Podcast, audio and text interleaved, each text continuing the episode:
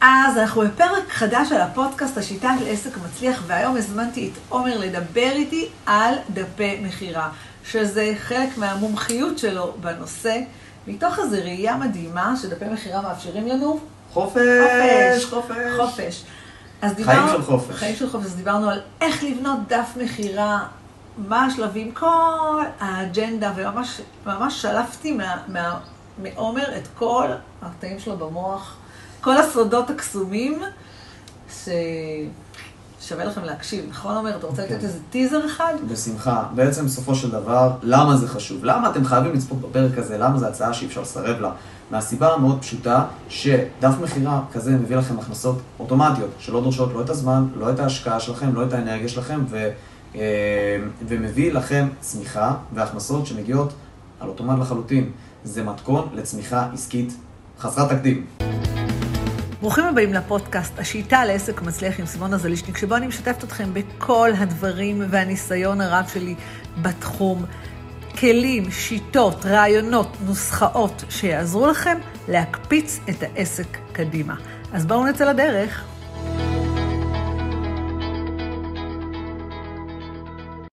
אז ברוכים הבאים לפרק נוסף בשיטה לעסק מצליח, ואני כאן הזמנתי את עומר, שתכף יציג את עצמו ואת כל הרזומה שלו, אלוף מבחינתי הוא אלוף דפי המחירה.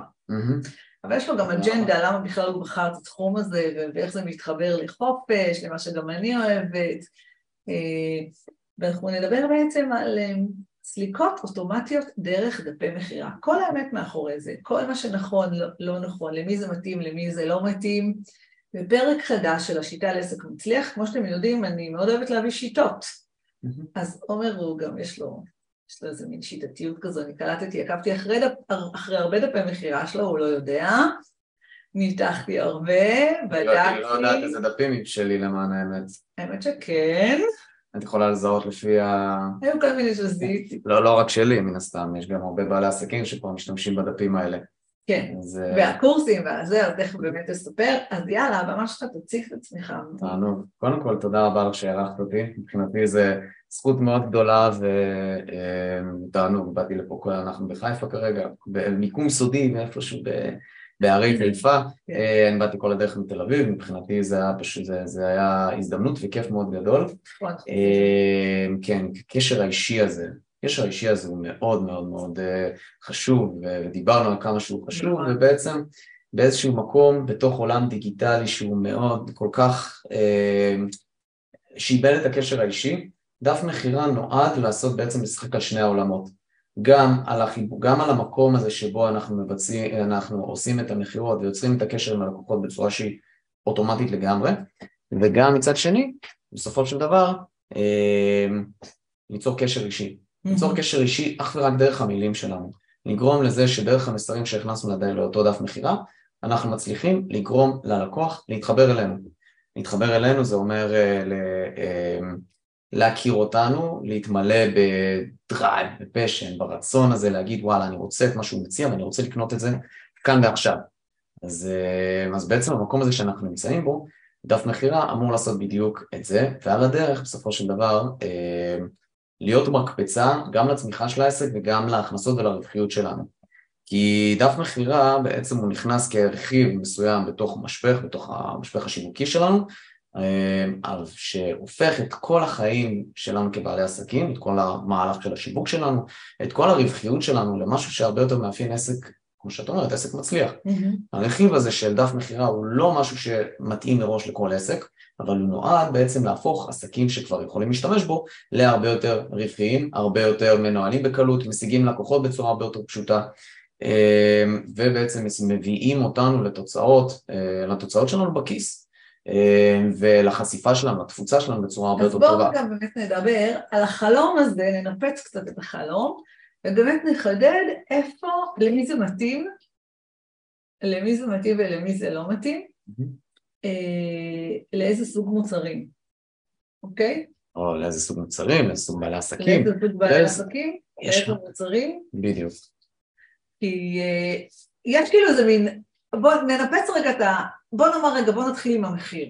איזה מוצר זה מייצר כאילו מחירה אוטומטית. האם בכלל זה אופציה? כאשר אנחנו מדברים על להביא תנועה נכונה לדף, לעשות שיווק לפני, הרי זה לא עובד בפני עצמו. אז בוא ככה נדבר על המושג, על המחיר מניסיונך. קודם כל, בוא נתחיל רגע עם בעצם הגדרה של החלום הזה שיש פה. כי זה לא בא ברגל. הדבר, וגם צריך להבהיר רגע מה זה ומה זה לא. קודם כל, דף מחירה מבחינת המהלכים שלו נועד בסופו של דבר להציג איזשהו מוצר, או להציג שירות מסוים, לא משנה כרגע מה המחיר שלו ולא משנה מה מציעים, להציג איזשהו מוצר כזה שהוא בדרך כלל בנוי באיזושהי צורה של הצעה. אנחנו לא מציגים את המוצר, אנחנו מציגים רשימה של דברים שאנחנו מעניקים בתוך המחיר, בתוך אותו דבר שאנחנו מוכרים, בתוך הדף, ואנחנו מוכרים את הדבר הזה. המטרה של התהליך הזה, של אותו דף מחירה, היא להציג את ההצעה בצורה שהיא הכי ברורה וקלה להבנה, להוסיף שם רכיב רגשי שמתאר למה הדבר הזה הוא טוב, למה הדבר הזה טוב ללקוח שאנחנו רוצים למשוך, איך זה ישפר לו את החיים, איך זה יחסוך ממנו כאבים, איך זה ייצר לו תועלות, דברים שהוא רוצה בעצם שיגשמו בחיים שלו. בעצם זה ככה אנחנו מייצרים מטען רגשי, שאנחנו יודעים שרגש הוא הרכיב ההכרחי להניע לפעולה, שרק אחריו אנחנו מצדיקים את זה רציונלית, ואנחנו מניעים את הבן אדם בסופו של דבר לזה שהוא יחליט שהוא רוצה לקנות. הקנייה הזאת, וזה הכוח של דף מחירה, הקנייה פה היא אמורה להיות, כל הפעולה הזאת בעצם ממה היא מורכבת? מזה מלקוח שנכנס לדף, לקוח קרא את התוכן, לקוח התמלא בתשוקה, ברגש הזה שהוא הכרחי להנעה לפעולה, אחרי זה הוא הצדיק את זה רציונלית, כי את זה עשינו גם כן דרך התוכן שלנו, התרשם מהעיצוב, העיצוב של הדף היה כזה שנראה מאוד מאוד טוב, אמר, הגיע להחלטה, עשה את הסוויץ' הזה בחשיבה, הגיע להחלטה, אמר רוצה אני, הצענו לו את האפשרות לקנות, הוא נכנס לאותו דף, לדף הבא, הדף הזה בדרך כלל יהיה דף סליקה, או למשל דף אם אנחנו רוצים לרשום לידים, כאילו לרשום לידים לתוך איזושהי הצעה יותר יקרה שלנו, אני תכף נדבר על זה, הבן אדם נרשם, אנחנו יצרנו המרה, ההמרה הזאת באה, סימונה, האם באיזשהו שלב אנחנו היינו מעורבים בכל התהליך הזה שתיארתי? לא. יפה. לא הזמן שלנו, לא האנרגיה שלנו, לא המהלכים שלנו. לכל היותר ביקשנו מהקמפיינר שלנו, אמרנו לאדון קמפיינר, אדון מנהל קמפיינים יקר שלי, תפרסם את הדף הזה בבקשה, תכין את המודעה הזאת והזאת, תפרסם אותה פייסבוק, אינסטגרם, טיק טוק, גוגל, יוטיוב, איפה שלא נרצה, אבל תוך התהליך לא היה השקעה של הזמן שלנו, לא הייתה השקעה של האנרגיה שלנו, לא היה השקעה של זמן, לכל היותר השקעה של כסף. אבל מה שיפה זה שיכולנו לעשות את אותה הפעולה ולהניע לקוח אחד, 10, 100, 1,000, כמות בלתי מוגבלת למעשה של לקוחות שנכנסים לדף, עושים את ההמרה הזאת שאנחנו רוצים. אז הכוח פה הוא לא רק הכסף שנוצר כתוצאה מהתהליך, אלא העובדה שעשינו פעולה, עשינו התקדמות בלי השקעה של זמן, בלי השקעה של כסף, בלי השקעה של אנרגיה. זה נקרא סקייל.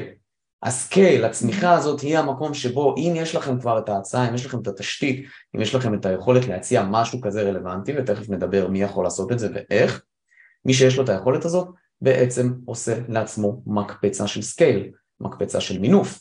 זה דרך הכי טובה שאני מכיר להגיע למינוף, להגיע להכפלה פי כמה וכמה של היעילות של העסק, וזה מבחינתי הדבר הכי חשוב עבורי, אני חושב שגם עבורך, ועבור הרבה מאוד מהאנשים שאנחנו עובדים איתם, זה נותן חופש. זה נותן חופש. זאת אומרת שאני יכולה עכשיו לנסוע, זאת אומרת הרעיון של דף, ותכף נדבר על המבנה של הדף, כי בוא נאמר ככה, את החשיבות של הדף, ושצריך דף, וכל זה, לדעתי, לפחות הקהל שלי כבר מבין, רוב בעלי עסקים כבר נמצאים בעולם הזה, ויש את התסכול הזה, שהכינו דף, הוא פשוט לא עובד, אז ברור שהם הכינו, תכף נדבר על כל נפתור את כל הבעיות האלה, וזה נובע מכל מיני סיבות, אבל תכף ניגע בזה. עכשיו, בעצם הדף הוא כלי שכאילו בעצם, במקום להגיד בואו לקנות, אני חושב שזה מישהו שאומר, יאללה, בואו כנסו להצעה שלי, כאילו. בוא נדבר רגע, דיברת על כמה מרכיבים, בוא נדבר על 4 מרכיבים שחשובים, דיברת בעצם על ההצעה, על להפעיל את הרגש, לשתף את ההיגיון, ואז בסוף להציע, להעביר את הבן אדם לשלב הבא, שזה או שיחה, תמורה מחיר, או סליקה, כן? בוא נודה, אי אפשר לבקש מבן אדם לסלוק 15,000 שקל, אנחנו לא רוצים כזה דבר, אבל בוא תסבור, בוא תסבור עליו. מה המבנה? ארוך, קצר, דף ארוך, אף אחד לא קורא. כל המנבצי המיתוסים שיפה. בואו נתחיל עם כמה רכיבים מאוד חשובים. קודם כל, אני שנייה אמשיך את מה שרציתי להגיד מקודם, כי זה אולי אחד הדברים הכי חשובים שאפשר לקחת מפה. המקום הזה שבו אנחנו, יש לנו חופש, קודם כל, חלום שלנו, לא הבנתי למה קפצת, כי רגע זה החלום הכי גדול, החופש. כן, כבר בחלום, הם רוצים את התכלס. אני חושב שהם לא רואים את החלום עד הסוף.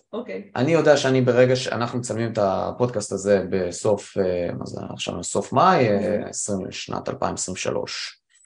אני ממש אתמול, רגע לפני שבאתי לפה, חזרתי מאילת, מפסטיבל של סלסה בצ'אטה שאני רוקד, משהו מאוד כזה בילוי ומלא מסיבות, מלא אירועים, תוך כדי סופה שרוב שלקחתי מיום רביעי כזה, שפשוט הפסקתי לעבוד, העסק רץ, העסק עבד, לא רק ספציפית במחירות של דפי מחירה, אלא מזה שהעסק פשוט התנהל, לא על אוטומט, אני חלילה לא הופך את העסק לאוטומטי לחלוטין, זה לא המקום, בטח לא כשאני נותן שירות פרימיום ללקוחות טופ נוטש, אבל העסק רץ, הכנסות נכנסו, תפעול עבד, העסק עבד. איפה נכנסו דפי המחירה בתוכה? דפי המחירה זה בעצם כל מה שאני סיפקתי ללקוחות שלי, וכל מה שלקוחות אחרים קנו ממני. הכסף נכנס בפורמט כזה שלא דרש את הנוכחות שלי, לא דרש את התפעול שלי, לא דרש את המקום שלי כבעל עסק לעבוד. לא הייתה השקעה, שוב, נכנס כסף, ולא דרש ממני לא זמן, לא מאמץ, לא אנרגיה. ברגע שחסכתי מעצמי את התהליך הזה, דפי מחירה עשו את זה. הם עשו את זה גם כאיזשהו פרודקט שאני מעניק ללקוחות שלי, וגם כאיזשהו מנוע צמיחה של כסף שמגיע אליי. וזה החלום, כי אני עשיתי את זה אמנם רק 4 ימים באילת, אבל תכף אני נוסע לתאילנד, ולפני כמה שבועות חזרתי מחופש ביוון. כאילו הדברים האלה מתאפשרים, קוראים, זה באמת המיצוי של החלום הגדול של הדיגיטל. אז אני רגע אחדד פה משהו, בעצם כשאני הבאתי אותך לכאן, אז אמרתי אוקיי, כן, אני אוהבת עסק חופש, עשיתי גם מנכ"לית חופש, ובעצם כאילו בתוך כל העולם הזה, אחד המרכיבים המשמעותיים, זה דף מחירה. יפה. שברור שאנחנו צריכים משפך, אנחנו צריכים את המסביב, אנחנו צריכים את כל האסטרטגיה, אבל בסוף, הכלי, שכאילו הוא לא טכני, אלא יש בו המון אסטרטגיה בתוכו, הוא דף המחירה, ובעצם ברגע שיש לנו דפי מחירה טובים, ואני יכולה להגיד שפשוט, איך הכל התחיל, עומר שלח לי מייל, ואמר לי, רגע, למה אין לך עוד מחירות, למה את לא מוכרת מספיק? סימונה, איך יכול להיות? אז כן, אז כאילו, אז גם אני פה צריכה לשפר כל מיני דברים, אבל מה שבאמת חשוב, זה לא יש לכם בו כלי, שבמידה מסוימת יכול לייצר הכנסות, איך הוא מייצר הכנסות ממש אוטומטיות בלי שיחות, ויכול לייצר גם שיחות, לא משנה מה, ושאנחנו ברגע שאנחנו מפיצים אותו, לא משנה, לרשימה שלנו בקמפיין מתוזמן, בקמפיין ממומן, באורגני, לא משנה, והוא בנוי טוב, שאנשים נכנסים, הם פשוט נרשמים, למה שאנחנו רוצים שהם יירשמו, וזה מאפשר את החופש, אבל אצל עומר הוא גם מייצר חופש ללקוחות שלו, וגם מייצר חופש לעצמו. אז זה כאילו, זה בעצם מפה במהות הכי משמעותית. אז איך עושים את זה? בדיוק. איך עושים את זה? כן, עשיתי רגע איזה דיוטום כזה, ועכשיו אני איזה מעקף, ונחזור שנייה לעניין הטכני. על העקרונות, כאילו בגדול, הרי אפשר לרדת להם. יפה. אני כבר 7 שנים בתחום הזה, מתוכם, במהלך הזמן הזה, קמתי כבר למעלה מ-200 דפים, ככה שיש לי את הניסיון ואת ההבנה של מי ששואל למה דווקא אתה ומאיפה אתה ולמה אתה מדבר פה בכלל, אתה בן 20 ותכף 28, ובזמן הזה כבר כאן התחלתי את כל העבודה הזאת בעסק על קופי ושכנוע, פעל ושכנוע, הנאה לפעולה, המרה, שהתחום הזה היה בחיתולה, 2016, 7 שנים אני כבר בתחום, כתבתי למעלה מ-200 דפי מחירה לכמה מהלקוחות מבעלי עסקים בדיגיטל המובילים שאתם כנראה מכירים ושמעתם עליהם.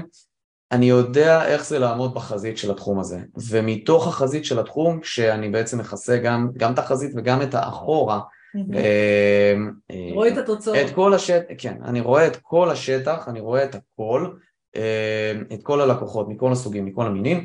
אני יודע להגיד קודם כל שכדי להכין דפי מחירה טובים, צריך דבר ראשון הצעה מאוד חזקה.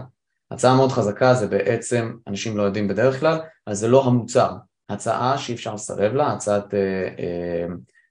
הצעת יש כאלה שקוראים לזה הצעת 9 מילימטר, הצעת מאפיה, הצעת 100 מיליון דולר, כל אחד יש לו את השם שלו, אבל בסוף זה מה אני נותן ללקוח. שזה בא לידי ביטוי עם א' מוצר, המוצר עצמו, זה יכול להיות קורס דיגיטלי, זה יכול להיות מוצר פיזי, אם זה e-commerce, זה יכול להיות המון המון דברים.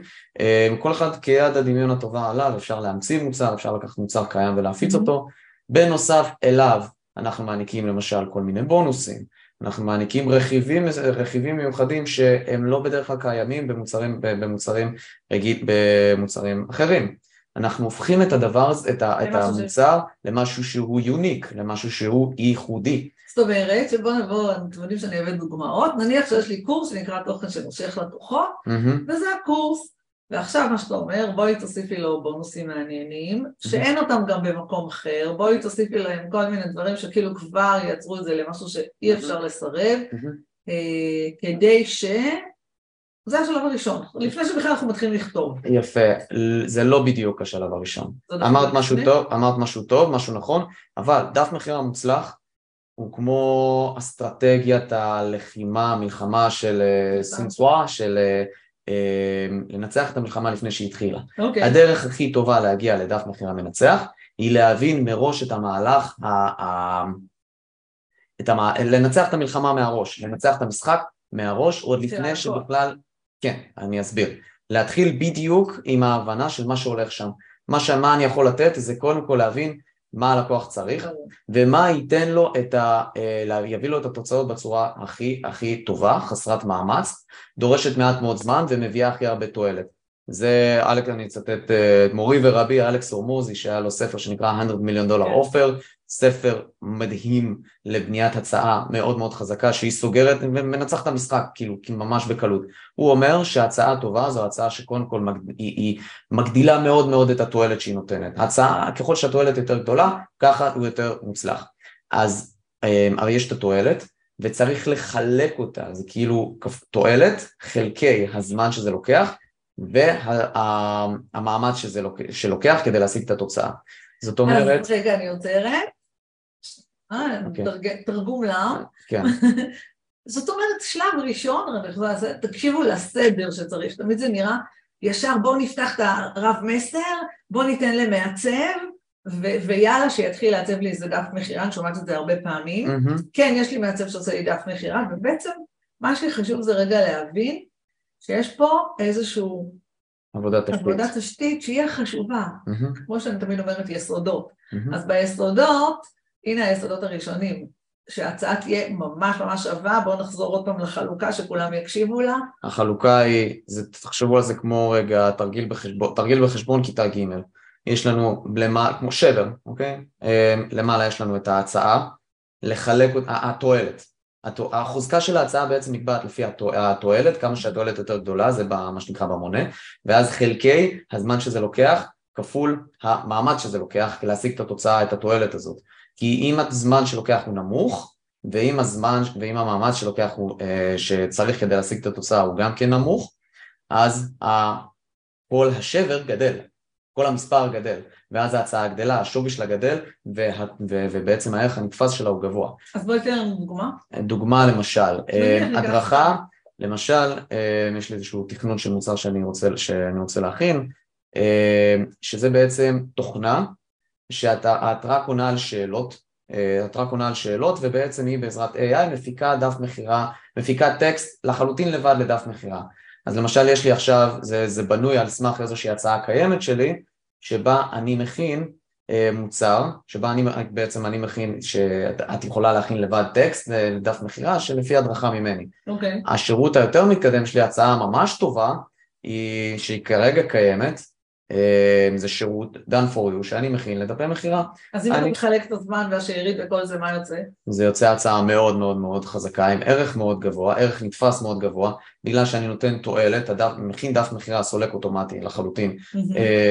עליי, את צריכה מעט מאוד זמן ומעט מאוד השקעה משלך, כי אני עושה את כל העבודה, אני רק שואל אותך כל מיני שאלות, ומבקש ממך את הפידבק, וברגע שיש לך את זה, כל התהליך, אני עושה את כל השאר. אז לאנשים שווה לשלם הרבה כסף, כדי שאני אוריד להם מהראש את המאמץ של זה, אוריד להם מהראש את האנרגיה, זמן, ופשוט את מקבלת את הדף מוכן לפי צרכייך. אז אני רגע אעשה סדר, כי זה קריטי להבין את הנקודה הזו, זה גם משהו שאנחנו מתעכבים עליו הרבה בתוכניות, להרוז נכון, כאילו, כי אם אין הצעה, מה שווה הדף. בדיוק. ובעצם מה שאומר, ואני באמת ככה קיבלתי את ההצעה, ואמרתי, יופי, הוא עושה לי את הכל, ולא רק זה, גם הוא דואג שזה יעבוד, כי אם צריך לעשות תיקונים, אז גם. ובסופו של דבר, בן אדם עושה רגע עלות תועלת, תוך כמה זמן זה יחזור להשקעה, במקרה שלנו, או כל דבר אחר, ואנחנו רוצים שהוא יגיד, וואו, משתלם לי. כן. והתרגיל שמיד אני נותן, גם זה, האם הייתם משלמים פי שתיים על ההצעה שלכם? אוקיי, אז יש לנו את ההצעה, מה השלב הבא? אחרי שעשינו את ההכנה הזאת מראש, אנחנו בעצם צריכים לצאת לדרך עם, בעצם אפשר לומר, כאילו סיימנו את ההכנה, גם עשינו, נניח שעשינו כבר מחקר לקוח, אנחנו יודעים מי הלקוח שלנו, מה הפחדים שלו, מה התשוקות שלו, מה העולם הרגשי שלו, ממה הוא מורכב, מה האמונות שלו. איך אנחנו, מה הוא צריך לקבל, מה הוא רוצה לשמוע, כדי שהוא יחליט, וואו, זה משנה לי את החיים, אני רוצה את זה עכשיו. רגע, אני אחדד את זה, מה הוא צריך לשמוע, לא מה אנחנו רוצים להגיד לו. בדיוק. כאילו, מה הוא צריך לשמוע, זה הרבה פעמים פה כולם כאילו... זה מתחיל מהאדם שאליו אנחנו רוצים לדבר. אני... כשאני בא אלייך לפודקאסט, אני מניח מראש שאני לא באמת הבן אדם המעניין בחדר, מי שמעניין זו את, ומי שמעניין זה הצופים שלך, המאזינים שלך, זה מי שמעניין אותי, בגלל זה גם עשיתי תחקור איתך בהתחלה, מה הם רוצים לשמוע, מה מעניין אותם, אז להבין את עולם התוכן שלהם, את מה שהם רוצים, את מה שחשוב להם, לקהל, ורק אז להציע את זה, זה אף פעם, it's never about us, it's always about them, זה אני אוהב להגיד באנגלית, אז זה הדבר הנוסף שאני, כאילו חייב להיות. אז לפני שאנחנו מתחילים, אני עוצרת עוד רגע. מבינה כמה תשתית צריך להיות פה. בדיוק, אז יש לנו דף מחקר לקוח מעמיק על השולחן. כן. יש לנו הצעה שאי אפשר לסרב לה, אני מניחה שכשרוצים לצריך לדפי נחיתה, אז אתה גם עובר על ההצעה, ואומר, אפשר לסרב לה. אוקיי, ומפה אנחנו, זה עוד לפני שהתחלנו עם עיצובים, כי יש כאלה שאפשר עוברים לעיצובים, לפני שהתחלנו לעיצובים, ואז עכשיו אנחנו עוברים לדף ככה בגדול, שזה, טוב, אי אפשר להיכנס לכישרונות הקופי, אבל בגדול משהו. אפשר גם אפשר לחלוטין. 7 שנים שאני בעולמות האלה, אבל דבר אחד שלמדתי, שבסופו של דבר קופי זה 50% אמנות, 50% מדע. והשפעה פסיכולוגיה, השפעה בשכנוע וכדומה, ואפשר, גם אם לא להביא את זה לשלמות או לרמה סופר גבוהה, אפשר להביא את זה לרמה טובה, תוך כדי ההבנה של העקרונות הבסיסיים. אני קודם כל מדבר על זה ש80% מההצלחה של דף מחירה, ושבעצם כל פיסת תוכן שאנחנו עושים, בעצם כל אינטראקציה שלנו עם בני אדם, היא מתחילה מהרושם הראשוני, במקרה שלנו זה נקרא הוק, או מה שאני קורא לו במילים אחרות, הפולד הראשון של הדף. את נכנסת לאיזשהו דף, ולא משנה, או אתר, או לא משנה מה, את רואה שם את החלק הראשון שאת רואה כשאת נכנסת. מה הרושם? מה כתוב שם? מה ההבטחה? האם זה מעניין? האם זה לא מעניין? האם זה מושך אותי ומייצר סכנות לקרוא עוד? או שאולי זה נראה כמו משהו שהוא גנרי ורגיל, ואז אני לא יוצא להיכנס לזה. אוקיי. אז צריך כמה שהוא... זה החלק הראשון. יפה. אז הרושם הזה שצריך להיות מורכב מכמה דברים. קודם כל ההוק. הוק זה בעצם איזשהו משפט שאמור לתפוס לי את העין ולמשוך אותי פנימה. הוק הזה הרבה פעמים יכול להיות מורכב, נוסחה מאוד פשוטה לאיך להשיג איזושהי תוצאה רצויה נחשקת, כל אחד התוצאה הרצויה שלו, בלי איזשהו כאב שנכון להיום אני חווה אותו כשאני צריך להשיג את התוצאה. אפילו אם אין לך תכונה מסוימת שנראית הכרחית לכאורה לקהל היעד כדי להשיג את התוצאה. אז איך לבנות דף מחירה? בלי לבזבז הרבה שעות, אפילו אם אתה לא מוכשר בקופי רייטינג. אני אעמיק, אני אחדד את זה, כי פה למשל... בכוונה רציתי לתת דוגמה כפי שתעמיק. את נותנת מרימה לי לדוגמה פה. אני אגיד לך, אז למשל, פה אנחנו, להכין דף מחירה, אני יודע שאף אחד מכם לא באמת רוצה דף מחירה, דף מחירה הוא תמיד אמצעי למשהו אחר. אני יודע, אתם אומרים שאתם רוצים דף מחירה, אתם לא באמת רוצים דף מחירה, בינינו, אל תחרטטו לא אותי, לא את סימונה ולא את עצמכם, אתם רוצים מחירות, ואתם רוצים מחירות שמגיעות על אוטומט, אז צום הסרט, הכל בסדר, אל תרמו לא אותי ולא אתכם, כי אני יודע מה אתם רוצים כבר, אני יודע את זה טוב, כמעט כמוכם, הם רוצים דף מחירה, שאם כבר, דף מחירה הוא אמצעי, אז אנחנו נגיד איך להשיג מחירות והכנסות, ממונפות, אוטומטיות, שלא דורשות את הזמן שלכם, בלי לדרוש את הזמן וההשקעה שלכם, באמצעות דף מחירה ממיר, גם אם אין לכם שום כישרון. אז רגע, אז אני מחדדת, כי זו נקודה קריטית, והיה לי חשוב שבאמת נעשה כאילו את התרגיל הזה, זאת אומרת, זה לא איך בונים דף מחירה, אלא איך הלקוח מקבל את התוצאה שלו. מה התוצאה שהלקוח רוצה? התוצאה הנחשקת שלנו זה סליקות. אז אנחנו צריכים לדעת את הסליקות, אז ההבדל בין איך כותבים דף מחירה ממיר במעט זמן. מעט זמן, כן, יש פה מישהו כזה ש... כן, סבבה. איך כותבים דף מחירה ממיר במעט זמן, גם אם זה לא קופירייטר, לעומת השורה המדהימה שיותר תמשוך אותנו, איך... שמרנו שם. לא, זה חשוב, איך לימדת אותו, איך יהיה לך מחירות אוטומטיות, על ידי זה שתבנה דף מחירה ממיר, זאת אומרת, אנחנו צריכים את התוצאה ותשימו לב לתוצאה הזאת. יפה, וזה אני אוסיף על זה, צריך לזכור מה בא קודם. מה התועלת ומה האמצעי, מה רסל ברנסון, גם עוד ממוראי ורביי, שאמר מה הויקו, מה הכלי שדרכו אנחנו משיגים את התוצאה הרצויה.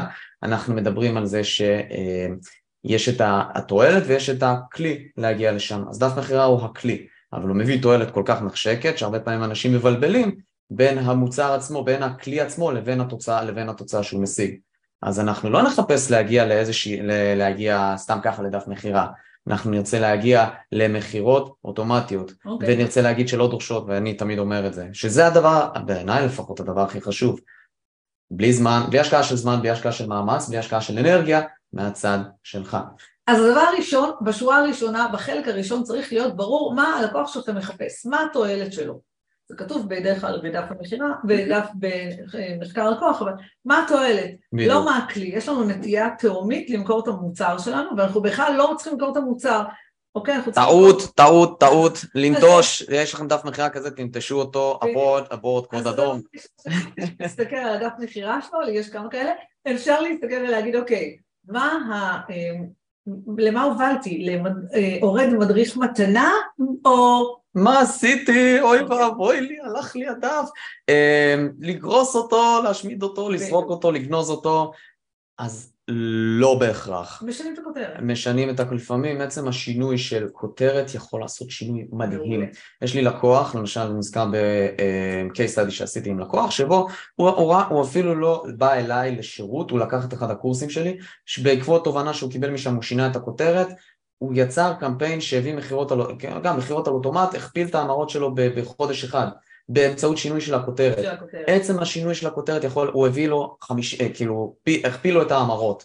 כאילו, על כל לקוח אחד שנכנס בעבר, נכנסו עכשיו 2 לקוחות. שינוי קטן, כזה. המחירות באו משם הרבה יותר מהר, ורק שינוי של הכותרת, כי כותרת אחראית ל-80% מהדף. את יודעת למה איך כותרת חשובה? אוקיי, למה? בגלל שהיא רק תופסת את העין, מונעת נטישה. אנחנו צריכים לוודא שהכותרת מביאה את הלקוח למצב שבו הוא מבין שהוא רוצה את המוצר, הוא לא רוצה את המוצר, זה לא צריך להתעניין. הוא מתעניין מספיק כדי להגיד, אוקיי, זה שווה את ההשקעה של הזמן שלי, אני אקדיש לפה יותר מ3 שניות שאני מקדיש בדרך כלל לקרוא משהו שלא מעניין אותי, אני אמשוך את עצמי פנימה ואני אמשיך לקרוא, או שאני אשים את זה אפילו בצד באיזושהי סימניה, עם איזו תזכורת אולי לחזור לזה, אז נפתחות לי מלא סימניות של דברים שאני רוצה לקרוא ולא קראתי עדיין, אני אקרא את זה בהמשך, אבל אני לא אנטוש, אני אמשיך לקרוא עד שיהיה מצב שאני אהיה מספיק בשל כדי לקרוא, לקבל את ההצעה. אז זה בעצם ברגע שיש לי את ההצעה, אוקיי, יאללה, יש פה משהו מעניין. אז אני מחדדת, אני גם אגיד מה אני לפעמים אני עושה. מה שחשוב זה כאילו כל שיש עוד דפי מחירה, תסתכלו על הכותרת שלכם, לא. קודם כל, תסתכלו על מחיר הלקוח, תסתכלו על הכותרת שיש בה בכלל את התועלת שהלקוח רוצה. אוקיי? כי זה 80% מהצלחת הדף. עכשיו נמשיך, מה המשך? זה ההבדל בין דף מחירה, עכשיו יש לי איזו הברקה פה, ההבדל בין דף מחירה לדף נחירה, אז תקדיש, כן, האם זה הדף הזה גורם להם, האם הוא מוכר או שהוא גורם ללקוח להיות מוכר, לרדם, לשעמם, לצאת החוצה. עוד משהו מאוד מאוד מאוד חשוב, כשאנחנו מגיעים, בררנו את ההוק, זה נקרא הרי ההוק, זה הדבר הזה שמושך. לפעמים אנשים אומרים, זה ארוך מדי, זה קצר מדי. אורך של דף. יפה, אז בואו נשאל, האורך של האוק, כמו שאמרתי, זה צריך להיות שורה, שתיים, בצורה שהיא מאוד גורמת להבין, בכמה שפחות מילים, לדייק שההצעה תהיה מדויקת וברורה. איך, אז למשל, איך, how to, לא, נעשה את זה בעברית, איך להשיג תוצאה רצויה, בלי לסבול מכאב, גם אם אין לך תכונה נדרשת להשגת תוצאה. הוקים יכולים להיות אלפים, אוקיי? זה ההוק הכי ראשון, הכי מדויק, זה כזה הוק למתחילים, שלאק, את עושה את זה, את מסודרת, בגדול. לא תמיד, כאילו אם אתם, אני לא יודע כמה מאזינים יש לך לפודקאסט הזה, אם פתאום יש לך כמה אלפים וכולם מתחילים לעשות דפי מחירה כאלה, אז תהיה לנו בעיה, סומך על מי שמיישם, אתם תהיו כמה עשרות, אולי במקרה הטוב, אז אנחנו באמת נהיה בסדר, כרגע, המצב שבו אנחנו נמצאים מבחינת דפי... אוקיי, סליחה, אני סיימתי פה, יאללה. מה ההמשך של הדף? אוקיי, קודם כל אנחנו מתחילים בזה, יוצאים מנקודת הנחה שדף קצר או ארוך, דיברנו על זה, אני חושב שהרבה פעמים אנשים אומרים לי, אני לא אוהב לקרוא דפים ארוכים, דפים ארוכים זה גרוע. אוקיי, השוקו פה, הכלב של סימונה מתרגש מאוד, הוא רץ להאזין לנו. אז בוא נדבר עוד פעם, דפים ארוכים, דפים ארוכים, דפים קצרים. דף מחירה קצר הוא כמו לקרוא. חשבי שאת הכנסת אותי לבית שלה, אוקיי? אנחנו מתארחים פה למשל בבית שלך, ואת, אבל הבית שלך הראת לי, לא הכנסת אותי לבית שלך, אלא הכנסת אותי לאיזה מחסן, אוקיי? מה הרושם שלי ממך? מה זה, איך נערכת אותי במחסן? באמת, בחלק הקטן? לא. הרושם הראשוני הזה, הרבה פעמים זה יהיה הפעם הראשונה שלקוח רואה אותנו, מקבל מאיתנו איזושהי הצעה. אנחנו נרצה שההצעה הזאת תהיה חריפה אש, שיהיה משהו שהבן אדם מסתכל, זה אומר, א', וואו, כמה הוא השקיע עליי, ב', כמה מאמצים הוא עושה כדי לשכנע אותי, ג', כמה הוא בטוח בהצעה שלו שהוא הקדיש כל כך הרבה זמן ומאמץ כדי להרים דף כל כך ארוך, כדי להגיע באמת לשכנע אותי ולגרום לי לקנות. הוא לא חרטט אותי עם איזה דף מחורטט כזה קצר של בוא תשיג מדריך מתנה. כי אנחנו רוצים פה לגרום ללקוח לעשות פעולה מאוד מאוד גדולה. אנחנו רוצים בעצם שבן אדם ישלם לנו כסף, למרות שהוא לא ראה אותנו, לא שמע עלינו, אין לו מושג בהכרח מי אנחנו. והוא לא יודע אם הוא יקבל תוצאות, ובטח במוצרים דיגיטליים, אין משהו, זה נורא נורא מופשט, אין לי דרך לדעת שמה שאני באמת אקבל פה משהו טוב, זה לא כמו עם מוצרים שהם מוצרים פיזיים, גם את זה אני מוכר, אבל כאילו בדפי מחירה, אבל ספציפית פה לעסקים דיגיטליים. אבל רגע, זאת אומרת, זה גם נכון, כאילו... צריך להיות מושקע בקיצור.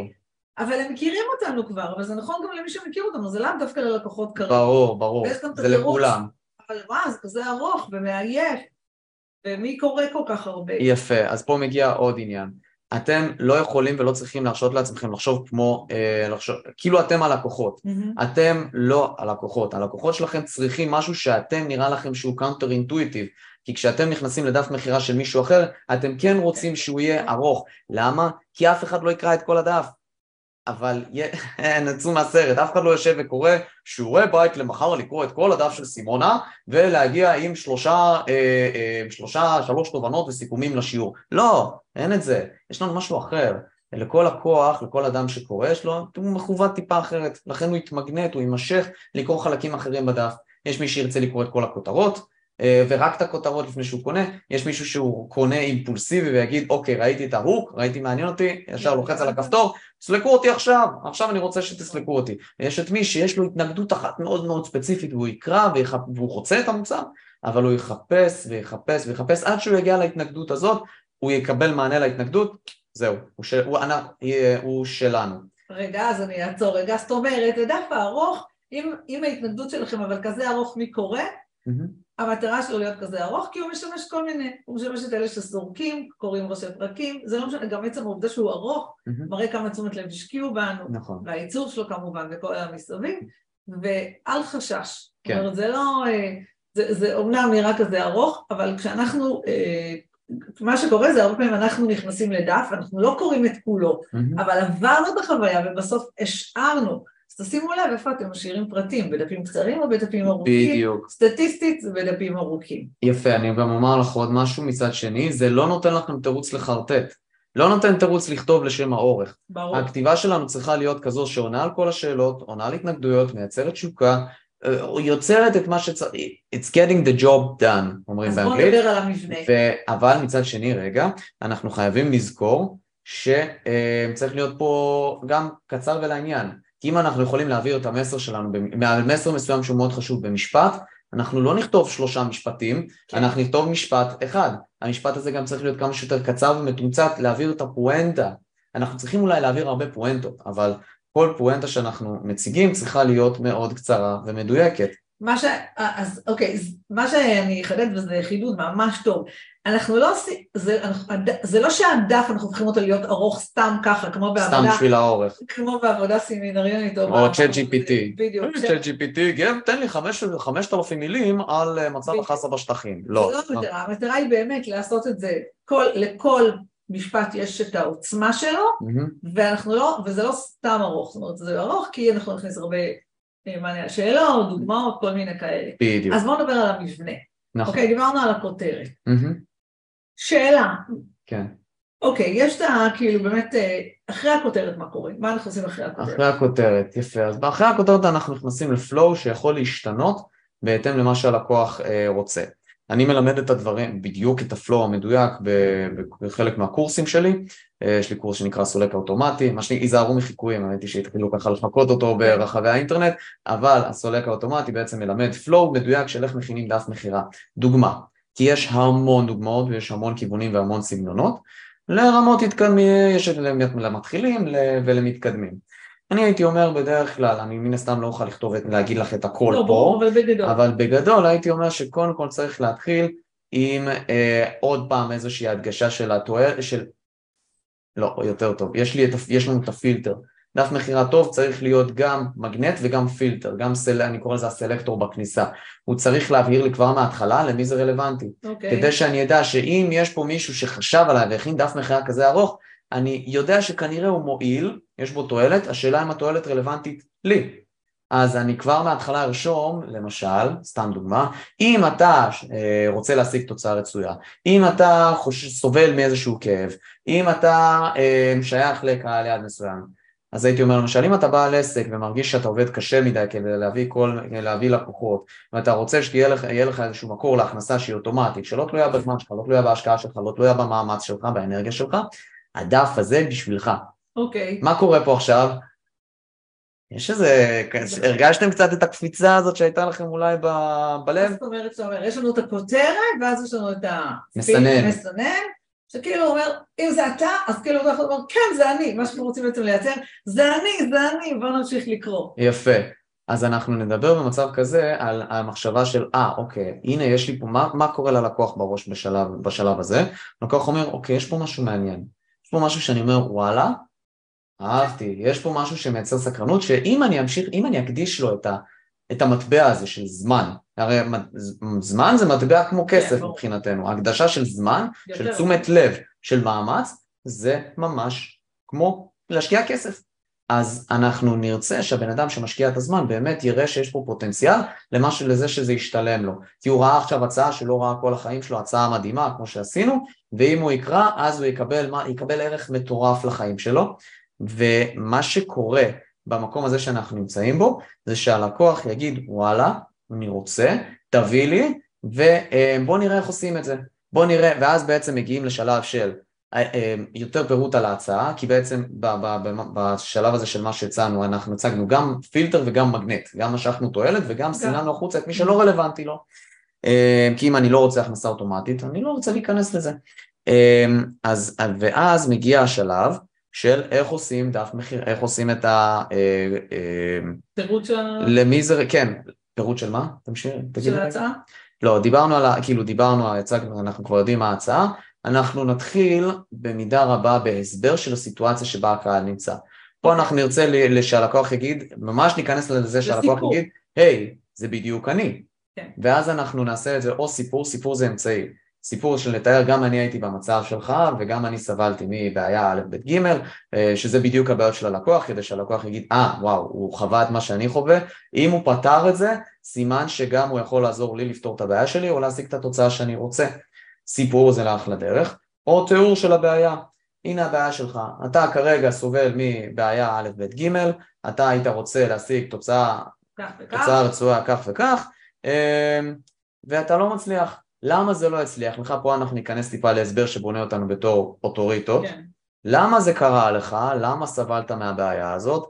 בגלל שאלף בית ג' לך, עד עכשיו לא הלך לך טוב, עד עכשיו לא הצליח לך, עד ניסית פתרונות כאלה ואחרים ולא השגת את התוצאה. בעצם נתאר מתוך המומחיות שלנו, נתאר את הפתרונות שהלקוח כבר ניסה, ואם לא הצליח לך, אז הנה, זו הסיבה שזה לא הצליח, ובו אנחנו נראה לך דרך אחרת, יוניק, כמו שאומר רסל ברנסון, יוניק מקניזם, זה מנגנון ייחודי לפתרון הבעיה, משהו שלא היה עד עכשיו, נציג לו כלי דרך חדשה לפתור את הבעיה, נראה לו למה הוא לא שמע על הדבר הזה עד עכשיו, כי ברור, נגיד, אם זה כל כך טוב, למה לא שמעתי על זה עד עכשיו, אז נסביר את המענה לבעיה הזאת, ואז נגיד, הנה, זה הבעיה, עכשיו ככה אתה יכול לפתור את זה, ואז אנחנו בשלב הזה, ללקוח פתאום יש תקווה, נפתח איזשהו מחסום של תקווה, ויוצאת החוצה תקווה שוואלה, אולי עכשיו זה שונה, והיום עכשיו אני אצליח, הגיעה לי פה איזושהי הזדמנות משמיים, שאני אוכל להשיג בעזרתה פתרון לבעיה שלי. אז רגע, אז אני רוצה לחדד לכם את זה, כי זה מה זה משמעותי, זה קטע, זה חלק שהרבה מדלגים עליו? כן. אוקיי? אז יש לנו כותרת, נהדר, אחרי הכותרת יש לנו עוד חיזוק שהיא המסננת להדגיש בדיוק למי זה מתאים. ואז אנחנו נכנסים בעצם למסע הרגשי יותר של הלקוח, זה יכול להיות סיפור אישי שלנו, זה יכול להיות הסיפור של הלקוח, מאיפה שהוא נמצא עד הפתרון המדהים שלנו שהנה הוא הולך, ואז אנחנו רק מציגים את הפתרון, מגיע השלב שאתה מציג אותו, זאת אומרת אני רוצה קודם כל לעשות כזה, הבנתי, אם נניח, הבנתי שאתם פרסמתם בהמון המון מקומות ולא באו לידים, לא משנה, הבעיות של הלקוח שלי כל אחד, אתם זוכרים את מחקר הלקוח על השולחן, הוא ממשיך, אתם מסתדרים את הסיפור של הלקוח, זה קטע מאוד מאוד חשוב בדף מכירה, הוא קטע חשוב שבכלל מופיע בכל מקום, ומשם אנחנו בעצם מתחילים, ואז ממשיכים הלאה לשלב הבא ההצעה עצמו. פתאום, כאילו סינמנו החוצה את הבן אדם, עשינו עליו עבודה שענתה לו על התנגדויות, יצרה תשוקה, הכניסה דיברה על כאבים, הבטיחה פתרון לכאבים, עכשיו אנחנו אומרים, אוקיי, now you got, אני רואה שאני מכניס מלא אנגלית, כי זה פשוט כאילו כל הגאונות הזאת מגיעה בסוף מארצות הברית. אתם רואים אנשים שעושים מעתיקים אחד מהשני, אתם רואים אותי שאני לא מתבייש להגיד קובע איזשהו סטנדרט פה בשוק בנוגע לדפי מחירה, הכל בסוף מגיע מאומני הקופי, אומני השיווק של ארצות הברית שעושים את זה כבר למעלה מ-100 שנה. הניסיון הוא שלהם, ההתנסות היא שלהם, עושים שם עבודה בתוצאה בפי 100 ממה שאנשים עושים פה, ומה שקורה בעצם במקום הזה, שאנשים שעושים את איך נאמר את זה? כאילו, עכשיו מגיע, וכאילו, עשינו את זה, עשו עד עכשיו מה שעשינו כמו שצריך, עכשיו מגיע השלב של ההצעה. מה בעצם הכלי שדרכו... עוצר אותך שנייה, בשלב הזה הלקוח צריך להבין שהמטרה של מה שאנחנו כותבים, זה שכל מה שהיה לפני זה לא עבד לו מסיבה מסוימת, ומה שאנחנו המצאנו יעבוד לו מהסיבה הזו, אוקיי? אני שמה את זה במילים פשוטות, כן? והנה איך זה עובד, הנה מה שאנחנו יכולים לעשות. אוקיי, ואז מגיעה ההצעה. מה הדבר שלנו, כן, בדיוק, ההצעה היה המוצר שלנו, מה ה-USP שלו, USP זה בעצם הצעת המחירה הייחודית, Unique Selling Proposition, מה ההצעה, מה הדבר שאנחנו מציעים שם, שבעצם, זה יהיה למשל שם המוצר, ומה המוצר עושה, במה הוא ייחודי, במה הוא מיוחד, ואיזה תועלת הוא מעניק. זאת אומרת, אני מקבל את המוצר, אני אקנה את המוצר, מה אני אקבל ממנו, מה יהיה לי שונה, מה יהיה לי מיוחד, מה אני הולך לקבל משם. למשל, השירות שאני מציע, של דפי מחירה, של הקמת דפי מחירה, זה השירות היחיד בארץ, לצורך העניין, שבונה עבורך דף מחירה, שמביא מחירות על אוטומט, בצורה שלא דורשת את הזמן והמאמץ שלך, כמעט בכלל, ולא דורשת ממך כישרון כתיבה, לא דורשת ממך שום דבר, רק אתה בא, נותן את הפידבק, נותן את המידע, ואתה מקבל דף מחירה מוכן מאפס. עכשיו, יש עוד כמה חבר'ה שעושים את זה, אני לא היחיד מן הסתם, לא גיליתי את אמריקה, אם הייתי לבד, אז הייתה פה בעיה, אבל למשל, אני יכול להכניס פה איזשהו משהו ייחודי ומיוחד שאני עושה, שאני יכול לומר שאני בין היחידים בארץ, אולי היחיד, שגם עובד לפי אחוזים. כל כך בטוח בהצלחה שלו, ואם יש לי לקוח שאני מאוד גדול, זאת אומרת אני עובד עם כמה מהגדולים בנישה, אני בא ואומר, אני כל כך בטוח בתוצאה שאני לא הולך לקחת לכם כסף, אלא אני עובד על זה שאתם תשימו את הכסף על פרסום מאומן למשל, אתם תפיצו את זה, נביא מחירות ואני אהיה מתוגמל, ההכנסות יהיו כל כך גבוהות, שאני אהיה מתוגמל לפי ההכנסות, ואז זה גם שווה לי, כי זה עובדים על זה לטווח ארוך, זה כסף שנכנס על אוטומט. אז זה למשל דרך לבודד את זה. זאת אומרת, משהו שנקרא להכניס את זה ייחודיות להצעה בעזרת הזה. כל אחד עם הרעיון שלו, אם זה אחריות, אם זה אחוזים שמראים על זה שוואו, אני סומך על הדף שלי כל כך טוב, שאני מוכן לקחת סיכון, שהוא קודם ייצר לכם הכנסות ואחר כך. פה נכנסת גם ההצעה, סליחה, תמשיכי, אני אגיד אחרי זה. אוקיי, ואני פשוט מעבירה אתכם שאלה, שיטתי, אני מעבירה אתכם שאלה. לא, ברור, השיטה. ואז אנחנו עוברים, ואז בעצם נכנסת מכאן מה המשך? אפשר לומר מעבר ל-USP, גם שפה נכנסת ההצעה, כמו שממש אנחנו דייקנו אותה במחקר. ההצעה בעצם אומרת איזה תועלת אנחנו מקבלים, בכמה זמן אנחנו צריכים להשקיע, וכמה מאמץ אנחנו צריכים לעשות.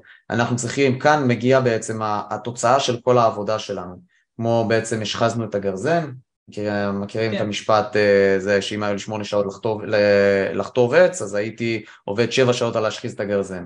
אז פה ברגע שעשינו את העבודה מראש, אנחנו יודעים איך אנחנו מציגים את ההצעה שלנו בצורה שהיא ייחודית, וגם אי אפשר סרב, לה שזה אומר כמה התועלת שלה, כאילו כמה התועלת גדולה, כמה מעט זמן צריך כדי להשיג אותה וכמה מעט מאמץ. אז בוא נפרט ממש, נניח אם זה קורס דיגיטלי, שיעור ראשון, שיעור שני, שיעור שני. לא, עוד לא, קודם כל זה ההצעה, מה אני מקבל? שורה תחתונה, הכי דוגרי, דבר איתי דוגרי, אם היה לי נאום המעלית של 10-15 שניות, זה מה שהייתי נותן. קורס דיגיטלי של 4 שעות.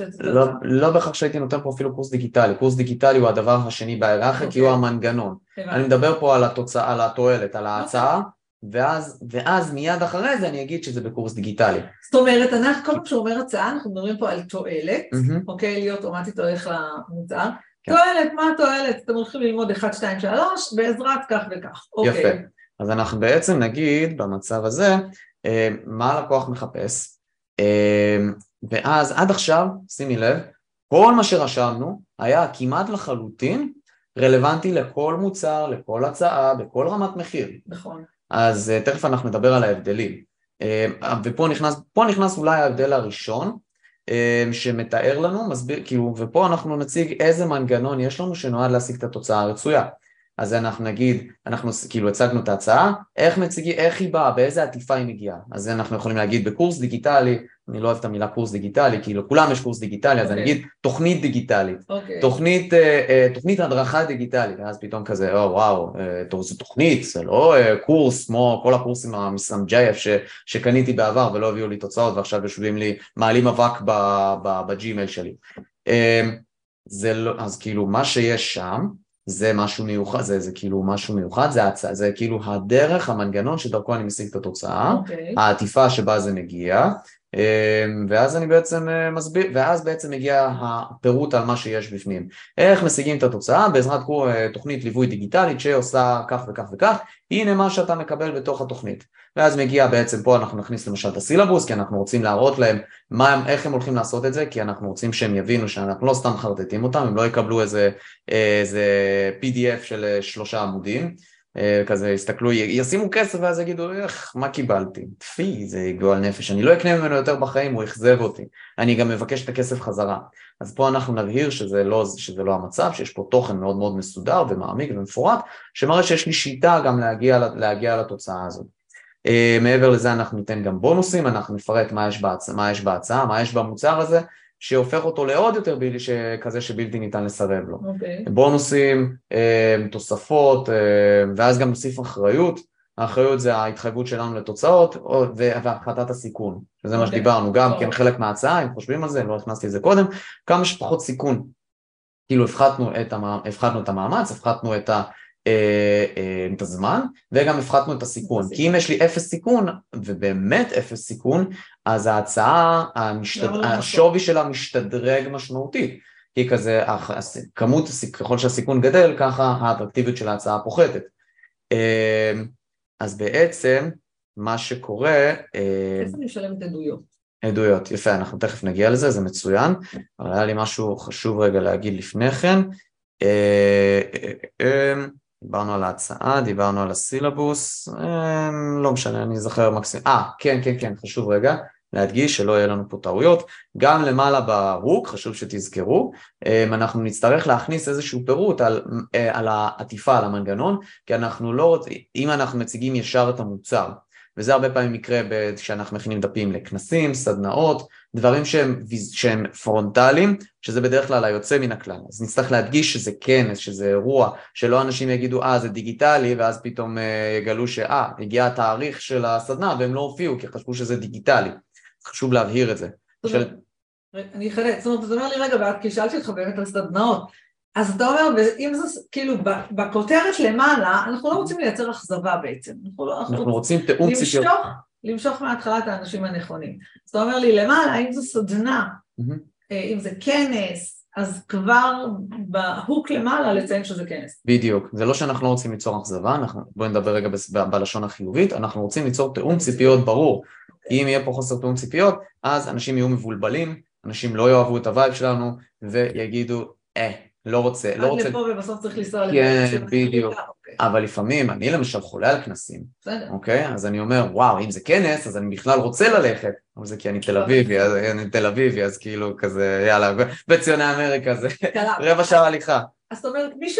ואני יודעת שיש לי בקהל פה אנשים שעושים סדנאות, אז כן חשוב, סדנאות פיזיות, אז כן חשוב לציין את זה בפתיח, כי דווקא זה הוא כשמושך אנשים. יכול להיות, או שזה יסנן החוצה, זה שלא רלוונטי, וזה גם כן עבודה טובה, כי יהיה לנו יותר אנשים שהם רלוונטיים. זאת אומרת, אנחנו לא צריכים עכשיו לשכנע אותם, ובסוף שהם יגלו שזו סדנה, להגיד את זה בהתחלה, כמו שצריך, עם כל הווייב והציבוניות של זה. נהדר, ואז הגענו לעדויות. עדויות, אנחנו רוצים לשלב, עדויות לשם עדויות, עזוב, חבל, אין טעם. עדויות צריכות לשרת איזושהי תכלית יותר גבוהה. עדויות צריכות להיות, נגיד אחרת, עדויות צריכות לבוא במקום שבו הלקוח, או שהוא לא יודע מי אתם, ואז אתם צריכים לגרום לו לראות בכם דמות סמכותית. למשל, אם הצטלם, ואז המטרה היא ליצור סמכות. אם למשל התראיינתי בערוץ טלוויזיה כלשהו, או שהתראיינתי לעיתון, לעיתונים, לאתרי חדשות, אז אני אשים את הלוגוים של האתרים האלה, את האתרים של ערוצי טלוויזיה וואטאבר, כדי להראות שהייתי פה והייתי פה והייתי פה. למה? כי זה מראה שאני לא סתם אדם רגיל, אני לא סתם מישהו שהחליט לחרטט ולהגיד, כן, אני קמתי יום אחד ואמרתי אני מומחה, אלא א', יש לי ניסיון של שנים, ב', יש אנשים שרואים בדמות מספיק חשובה כדי להעלות תוכן איתי לאתר חדשות כלשהו, אפילו לא משנה אם בינינו יש לנו את הטריק הזה של לקנות כתבה או לקנות ראיון, כל בסדר. עצם זה שיש לכם, שהייתם שם, מראה שהשקעתם מאמץ ואתם מספיק מומחים כדי להגיע לתוצאה הזאת. אז זה למשל דבר אחד. עדויות מלקוחות הן עדויות טובות, הן דבר טוב, הן דבר שמשרת אותנו, ככל שהן א' יותר מוחשיות, זאת אומרת עדויות שהן שיחה פרונטלית אחד על אחד, מה שנקרא case study, הרבה יותר טוב או לא נגיד הרבה יותר טוב, זה בראש ההיררכיה, מתחת לזה עדויות וידאו, לקוח שמצלם את עצמו אומר, בפנים גלויות עם שם, אומר, אני עומר נהוראי, אני נעזרתי בשירות של XYZ כדי לקבל תוצאה, ביחד השגנו תוצאה מטורפת, איזה כיף, אני ממש מעריך את השירות שלו, עשה תיאור פנים מול פנים. מתחת לזה יש לנו הודעות למשל, או פוסטים בפנים גלויות, שאפילו היו בקבוצות פייסבוק, כזה בתפוצה רחבה, הבן אדם, זה הלקוח אומר, אני עד לזה שהמומחה הזה שעומר נורא השיג תוצאה מטורפת, אני מעריך, או סימונה השיגה תוצאה מטורפת, עזרה לי מאוד, אני ערב לזה, אני בפנים גלויות אומר את זה. רמה, מתחת לזה זה צילומים של הודעות, כאילו ודברים שהם בפנים לא גלויות. אוקיי. אז זה לא סתם לשים כדי לשים, לא מעניין, העדויות צריכות להיות בהיררכיה הזאת, ובדרך כלל העדויות הכי חזקות צריכות לבוא למעלה. כי בשלב שהלקוח הכי ספקן, הכי חששן, הכי אומר כזה, טוב, אני רק אסתכל ונראה כאילו אם זה שווה משהו, ואם זה לא רלוונטי אני אצא. הוא אפילו מעדיף לצאת, הוא מחפש סיבות למה לא, כדי, בדרך כלל, לא עם כולם, אבל בדרך כלל, למה לא, כדי להיות במצב שאומר, טוב, אני לא צריך להשקיע בזה זמן. אבל אם תפסנו אותו והראינו לו שזה רלוונטי, ובאמת עבדנו עם אנשים בטופ נוטש, ועברנו עם אנשים ובאמת הבאנו להם תועלת, אז הוא יגיד, אוקיי, טוב, אז הוא מבין עניין, הוא אוטוריטה, בוא נקרא. זאת אומרת שאני יכולה לשים את העדויות, הרי שאתה פעם, כאילו אני יכולה להתפזר את העדויות לאורך כל הדף. נכון. אני יכולה לשים אותם גם לפני שאני, כאילו ממש, לא ממש בתך, לפני שאני מציגה את התוכנית. נכון, אני אגיד אבל יותר מזה, זו תשובה על פני השטח, בואו אני אכנס איתך משהו שיפתיע אתכם, עדויות ייכנסו כדרך להוכיח פואנטה מסוימת במה שאנחנו רוצים להגיד, וואו זה טוב, זה חזק, תקשיבו אתם רוצים לרשום את זה, זה עכשיו קפץ לי לראש, זה סופר חזק, עדויות ייכנסו במקומות שבהם אתם רוצים להוכיח איזושהי פואנטה שקשה לכם להוכיח בדרכים אחרות, למשל, אני אומר, אתם יכולים לעשות 100,000 שקל, 100,000 שקלים מדף מחירה, מה התגובה תהיה? כן, בטח, מי מאמין לך, מי אתה בכלל? אז אני אביא דוגמה. ואז אתה המשפט הזה, אתה שם שתי עדויות שמוכיחות. Case study של לקוח שלי שעשה 169,000 שקל בחודש אחד מדף מחירה, בום, אוקיי? וזה case study מתועד, זה רעיון של שעה שעשיתי איתו, שהראינו בדיוק איך עושים את זה. אז כאילו, בוא, אתה ספקן, בוא תראה איך אני walk the talk, ואיך אני בעצם מראה לך שאני משיג את התוצאה הזאת. אתה ספקן, אין בעיה, אתה יכול להישאר חמוץ וספקן, או שאתה יכול לקרוא את הקייס סטאדי ולראות, הנה, אני עושה את זה, רוצה גם, בוא תמשיך לקרוא. אני לא מחרטט אותך, אני ה-real deal, מה שנקרא. אוקיי, זאת אומרת שאנחנו משלבים את העדויות, לא סתם דוחפים אותם, כאילו, יאללה, יש לי עכשיו מלא סרטונים, אלא אנחנו משתמשים בהם ככלי שכנוע, ככלי להוכיח שזה נכון. וגם אם עכשיו, וזה גם משהו שאני שומעת, למה כזו עדות ארוכה? גם אם אותו אחד לא יקשיב לקייס סטאדי של 20 דקות, או החצי שעה, זה לא משנה, יהיו כאלה שכן יקשיבו, וגם יקשיבו רק להתחלה, נגידו, וואלה, זה אמיתי, מספיק הכותרת, ואופ, הוא מתקדם. אנחנו רוצים כאילו, אופ, שהוא יתקדם עד ה... בדיוק. סליקה. אנחנו בעצם נייצר את ההרגשה שכאילו עצם זה שיש את הפנים בפרונט, ואנחנו לעצמנו יודעים שאם הבן אדם ימשיך לקרוא ויגשש ויחקור ויחפור, גם לא משנה כמה עמוק הוא יחפור, עדיין הכנו את עצמנו לכל תרחיש, והכל מוכן, הכל מסודר, אז הבן אדם, אז אנחנו מסודרים. כמו למשל שהגעתי, נניח הגעתי לבית שלך, ואת אומרת, טוב, אנחנו נראה רק את החדר ה... אפילו יותר טוב, את רוצה למכור נכס, את מתווכת מדלן, סתם דוגמה, רוצה למכור נכס, את נכנסת לנכס ואת רואה, את יודעת שכאילו, נניח אני הקונה, אני אבקר רק בחדר האורחים ובסלון. ואז מה יהיה בשער הבית? האם באמת תרשי ששער הבית ייראה כמו הצרות שלי? לא, את תרצי לדעת שגם בטעות אני אכנס לחדר נוסף שלא תכננת, גם החדר הזה ייראה מצוין. אז כאילו, זה השלב שבו אנחנו באמת נמדדים, זה גם למה צריך דף ארוך שכולו נראה טוב. כן. לא שאנחנו נאפשר לעצמנו לחרטט ולהגיד, טוב, פה אף אחד לא יקרא בכל מקרה, אז אנחנו נרשום לורם איפסום כזה, כל החרטוטים של טקסט אוטומטי. זאת אומרת, יש לנו עדויות שבעצם מלוות, העדויות גם יכולות לטפל בהתנגדויות, הנה מה שאמרו על תהליך הליווי שלי, או כל מיני כאלה, אוקיי, ובואו נדבר על שאלות תשובות. לפני שאלות תשובות, הנאה לפעולה, כאילו עברנו את כל הפואנטה, הבן אדם כבר אמר, טוב, יאללה די, קראת אותי, אין לי כבר, אין לי יותר התנגדויות, אני רוצה את מה שאתה מציע, די, גמרת אותי, תן לי כבר, תמכור לי, תסלוק אותי עכשיו.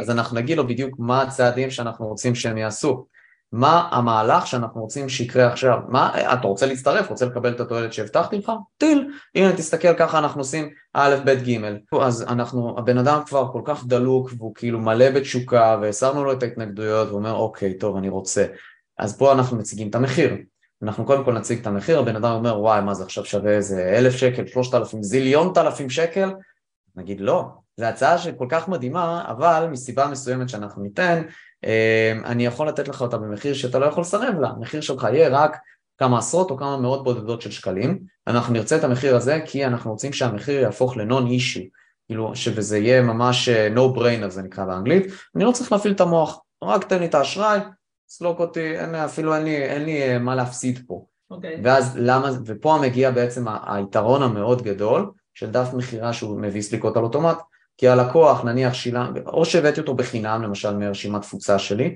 או שהשקעתי בפרסום ממומן למשל, כדי להביא אותו השקעתי למשל, כאילו 10 לידים ואחד קנה, השקעתי ב10 לידים האלה, 10 צפיות האלה שהגיעו, השקעתי 100 שקל, והלקוח קנה ב-200, מבחינתו 200 שקל זה no brainer, כאילו מה שמתי איזה 200 שקל, מקסימום אני חווה, בסדר, הייתי במסעדות כבר ששילמתי יותר כסף והתאכזבתי, בסדר, הכל טוב, יש לי את ה-200 שקל. אז רגע, אז בואו נדבר רגע באמת על הסכומים, של כאילו תאום ציפיות, עד איזה סכום מניסיון, פחות או יותר אנחנו יודעים, על איזה סכום בניסיון יש לנו סליקות אוטומטיות. יפה, אז בדרך כלל הסכום יהיה משהו שכמו שאמרתי, הוא no brainer. no brainer אומר, אני יכול לשלם, אני אפילו לא מתאמץ, יש לי מספיק כסף, יש לי מספיק כסף בבנק, אני לא אפשוט רגל על ה-200 שקל האלה. 200 עד 200. 300 שקל, גל. אפשר גם ללכת על 400, וזה יותר, כאילו, ובצורה שהיא יותר חזק, כאילו, אם זה מוצר מאוד, רואים שהוא מושקע והכל, סבבה, 400 שקל, אני כל כך רוצה את הדבר הזה. יש למשל איזשהו קורס של מוצר שאני מוציא לחבר ושותף, שהוא מלמד איך הגיע לחצי מיליון שקל בתוכנית פעולה שלוקחת 90 יום, נטו לחשבון בנק מהשקעה של 400 שקל. אני אומר להם, תשקיעו אתם 400 שקל בקורס הזה, תקבלו 500,000 שקל. איך אפשר לסרב לזה? אז מה שקורה בעצם, אז כן, אפשר פה במחירים האלה, אבל יותר מזה, מניסיון, פשוט לא כדאי, כי יהיו פחות סליקות, אולי יותר כסף על כל סליקה, אבל פחות סליקות, ובסוף אנחנו מסתכלים על הלונג רן, ואנחנו מסתכלים על זה מלמעלה. כמה כסף הכנסנו פה, ומה ההחזר על ההשקעה? רגע, אבל אני אעצור שנייה, זה לא שעומר מתכוון שאנחנו נמכור את הכל ב-300 שקל, אבל... אם אנחנו רוצים סליקה אוטומטית, זה מתאים למוצרים שסביב 300-400, וענה לפעולה למחירים... 300 פחות בדרך כלל. 300 פחות, עד 300, 297, בוא נדייק. כולם אוהבים את השבע. את השבע הזאת, אבל ובעצם ענה לפעולה לדברים אחרים, היא שונה. יפה, אז בעצם כשאנחנו רוצים את המחירות על אוטומט, היתרון המאוד גדול של זה, והחלום המאוד מאוד רטוב של בעלי עסקים להגיע לדבר הזה, היא שבעצם אנחנו משקיעים למשל, או שלא השקענו כסף בכלל, כמו שאמרתי קודם, או שאנחנו משקיעים סכום מסוים של כסף בפרסום ממומן, כדי להביא כמות מסוימת של צפיות בדף, למשל אם אחוז המרה שלנו הוא 10%, הגיעו 10 צופים וקנה בן אדם אחד. אם השקעתי 100 שקל למשל על החשיפות שהיו נדרשות כדי להביא 10 צפיות, ואחד רכש ב-200 שקל, יש לי פה בעצם, מה החזר השקעה? 200%. יפה. ואז תחשבי ששיפרתי את ההמרות בדף, ואז פתאום על כל 10 צפיות שיש לי, אז פתאום 2 נכנסים, ואז פתאום יש לי כבר 400 שקל. וואו, השקעתי 100 שקל, קיבלתי 400. למה שלא נמשיך לשפר את זה עוד? ואז אחוז המרה יגדל, ויגדל. אז יוצא שאז פתאום אני מעשי שלי, אוקיי, זה דף מחירה שהביא על כל שקל של פרסום, שהלקוחה עשתה, הביא 23 שקלים, אחוז המרה של 2,300. אז תבינו כמה מטורף זה יכול להיות, זה הכסף על אוטומט וזה הכוח של דף מחירה שמביא סליקות על אוטומט. רגע, אני רוצה אותך כאן כדי לעשות רגע סדר, זאת אומרת שיש לנו רמה מסוימת של סליקות על אוטומט, ואנחנו משחקים פה במשחקים, ככל שהדף יותר מדויק, ככל שאנחנו יותר מדייקים אותו, זה... יש מצבים שבהתחלה זה אפילו לא ממיר, הכל בסדר, זה שיפור תוך כדי תנועה, וואנס עשינו את זה, פשוט שמים את הכסף וזה רץ, וזה בעצם עושה פה שני דברים, אחד זה מכניס לנו כסף, שתיים זה בונה לנו לקוחות. בדיוק. הרמתי לו להנחת. בדיוק. עכשיו אנחנו מגיעים לחלק, אנחנו כבר זה כמעט שעה פה, אבל עכשיו זה חלק מהג'וס, היה פה הרבה ג'וס, עכשיו זה עוד יותר ג'וס. אבל שנייה לפני שאנחנו בעצם עושים, בעצם מערך של דף נחיתה שמקל עלינו בעצם למכור דברים זולים. בואו נדבר רגע על שנייה לפני זה, הנעה לפעולה במוצרים יקרים יותר. כן, בדיוק. אז מה שאנחנו נעשה, איך מוכרים בעצם פרימים דרך דף מחירה? כן. שתי דרכים. הדרך הראשונה היא בעצם מה שאת רצית ישר להתייחס אליו, זה אם יש לי למשל תוכנית ליווי כלשהי בסכומים של אלפי שקלים או עשרות אלפי שקלים, אולי אפילו יותר. מוצר סופר יקר וסופר נחשב וסופר פרימיום. אז אנחנו בעצם נכין את אותו דף, ופלואו הוא אותו פלואו, ההצעה, אותה הצעה, כאילו כמובן מתאימים את זה למוצר, כל ההכנה מראש היא אותה הכנה, רק שהקריאה לפעולה תהיה אחרת. אנחנו לא נגיד להם בואו תקנו, כי אנחנו לא רק שהלקוח לא יקנה, כאילו הבן אדם עדיין יש גבול לכמות האינטימיות וההיכרות והאמון שיכולה להיווצר עם לקוח על סמך דף מחירה. יכול לעשות עבודה מעולה, אבל זה עדיין לא מספיק. צריך שיחת טלפון, צריך גישה, צריך איזשהו מעמד וובינר, צריך איזשהו מעמד מחירה, שבו הלקוח יכיר אותי, אותך, למשל את המוכר, פנים מול פנים. אנחנו גם נרצה את זה כי אנחנו רוצים להכיר את הלקוח בצורה יותר טובה, כי אם אני הולך לקבל מהלקוח סכום שנע בין אלפי לעשרות אלפי ואפילו מאות אלפי שקלים, עבור תוצאה מאוד מאוד מאוד גדולה, אנחנו רוצים לוודא שהאדם הזה הוא אדם שמתאים לנו, לא רק שאנחנו מתאימים לו. המטרה של הדף תהיה בעצם לשנות את הדינמיקה, מזה שהלקוח בוחן אותנו, לבין זה שהלקוח פתאום מחזר אחרינו. הצענו לו פה הצעה ממש חזקה, הוא רוצה את ההצעה הזאת, ואז הוא אומר, אוקיי, בוא נרשם שיחת התאמה. בואי תביא לי את השיחה הזאת, ועכשיו זה כמו אודישן, אנחנו נבדוק אותו, ונראה שהוא מתאים. מה קורה במצב כזה? המחירות באות הרבה יותר בקלות, כי הלקוח כבר בא חם ומדויק, אם הלקוח לא מתאים, הוא פשוט לא נרשם, אז יש לי פחות לידים, פחות שיחות מחירה, ויותר האחוזי המרה, יותר סגירות בפחות זמן, יצרתי לעצמי יותר חופש, יצרתי לעצמי מחירות שבאות הרבה יותר בקלות, ובאחוז המרה הרבה יותר גבוה. ועוד שאלה, שגם התלבטות מאוד גדולה, שתמיד שואלים אותי, כן. שיש לנו תוכניות פרימיום, כאילו לסכומים הנמוכים, נניח מ-10,000 ומעלה, לשים מחיר או לא לשים בדף המחירה. יפה, אז בדרך כלל ההמלצה שלי, אלא אם כן לקוח מאוד מתעקש על זה, אני אומר לא לשים מחיר, כי אנחנו רוצים להשאיר את הלקוח באיזשהו סקס אפיל, אוקיי? באיזושהי סקרנות, וגם כי הרבה פעמים לקוח יגיד, אין לי כסף לזה, התחיל לספר לעצמו סיפורים, בחלק במוח המודע שלו יגיד, אין לי כסף לזה. אבל ככל שאם יהיה לנו איזשהו רכיב נוסף, עוד רכיבים בפאנל, למשל סיננו אותו דרך שאלון, אני אוהב אנשים שנרשמים איתי לשיחות ייעוץ, אז אני שולח להם שאלון, ואז אני רואה את התשובות שלהם, רואה שמראש אני יודע שאם הוא אומר לי, אחת השאלות שיש לי שם זה, אני הולך לתת לך הצעה שבין 5,000 ל-15,000 שקל, או כל מחיר שמשתנה, אני הולך לתת לך הצעה, האם אתה תהיה, כדי להשיג את התוצאה שלשמה נרשמת, האם אתה רוצה, יש לך את הכסף, יש לך את הנכונות להשקיע? אז הוא אומר, אם הוא אומר לא, אני אומר, סבבה, אתה לא רלוונטי. אם הוא אומר כן, זה לא אומר שהוא יקנה, אבל זה אומר שיש לו את היכולת, ואז אנחנו בשיחה נצטרך יותר להסביר לו לעומק, לסגור לו את הפינות האלה, להוכיח לו שזה כדאי לו. שזה כדאי, ואז אם עשינו את המחירה בצורה טובה, אז כאילו לא פישלנו במחירה, אז סיכוי לא רע שהלקוח יסגור. זאת אומרת שרגע אני עושה סדר, מה שקורה זה כזה, בדפים שנניח מ-10,000, מ-7,000, לא יודעת מאיזשהו סכום, הוא לא, אני רוצה להזמין אותו לשיחת ייעוץ, אני לא ארשום את המחיר, אבל כדי שהוא כבר השאיר פרטים, כי אני לא רוצה שהמחיר, הוא יגיד לעצמו, אין סיכוי, זה לא תוכנית בשבילי, לא כדאי, כדי שהוא לא יגיד את זה, אז מה שאני כן רוצה להשאיר פרטים, יש שאלון, מראש אני אומרת, מי שמתאים, אנחנו מעבירים אותו לשיחת ייעוץ, מי שלא מתאים, ואז אני בעצם עושה את הסינון. נכון. אוקיי? אז זה חלק חשוב בהנאה לפעולה. עוד משהו שבקשר להנאה לפעולה, תמיד אנחנו נניח במוצרים זולים, יש את הנטייה הזו של להגיד אוקיי, מחיר מאוד גבוה, ואז 90% הנחה, וכולנו יודעים שזה טריק, אבל עדיין אנחנו מאוד שמחים על הטריק, כאילו, אנחנו יודעים שזה סתם, אבל, ואז, הרבה פעמים אומרים לי, אבל אנחנו יודעים שזה סתם, אנחנו לא רוצים להיות כאלה. בואו, תסבר די גם. רוצה להבין באמת למה עושים את הדבר הזה? פסיכולוגיה משם. יפה, אז העניין הוא, וואו, בונה, אנחנו רצים פה כל כך הרבה זמן, אבל יש כל כך הרבה מה לתת. אנחנו לא... אנחנו, כן, זה... לא נורא, כי עומר יש לו עוד המון, אנחנו מקסימום נזמין אותו לעוד פודקאסט. או, אהבתי. אז אני כן אגיד פה, למה עושים את זה? כי יש פה בעצם עניין של ערך נתפס שאנחנו רוצים להציע.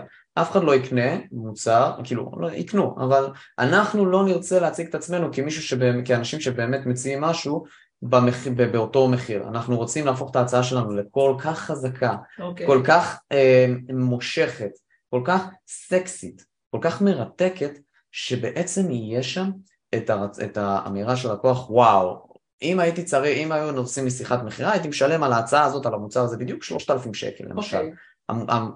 סתם, כאילו פי 10 ממה שמבקשים ממני, הייתי משלם על זה סתם 2,000-3,000 שקל, ואז אני רואה שפתאום מציעים לי את המוצר הזה ב-200 שקל או 300 שקל, אז אני אגיד, זה כלום כסף. אבל במצב כזה אנחנו גם נרצה בצורה באמת הגיונית ליצור הצעה שבאמת שווה 3,000 שקל, מבחינתי שאני יכול להגיד, וואלה, אני הייתי קונה את המוצר הזה ב-3,000 שקל, קל. ובאמת להאמין בזה. זה מה שרוב העסקים לא עושים, אומרים, כן, אני אתן איזה ספר קטן כזה מסכן דלוח, ואני אגיד שהוא שווה 3,000, כי ככה אמרו לי לעשות, ואז אני אוריד את המחיר, כי ככה אמרו לי לעשות, שזה יוצא 200-300 שקל. אז אני אחדד... לא, הם לא עושים את זה ככה. האמת היא מה שקורה זה שהרבה פעמים מה שהם מלמדים אותנו כבעלי עסקים זה את הצד הטכני. אנחנו רואים מ-3,000 ל-300, אבל לא מבינים... למה? האסטרטגי שמאחורי זה, ובעצם, מה שאתה אומר כזה דבר, ההצעה צריכה באמת להיות שווה 3,000 שקל. להרגיש, והלקוח ירגיש שהיא שווה 3,000 שקל, או 2,000 שקל, תרשמו את מה שבאמת היא שווה. זה נקרא עיגון מחיר. עיגון מחיר, אוקיי?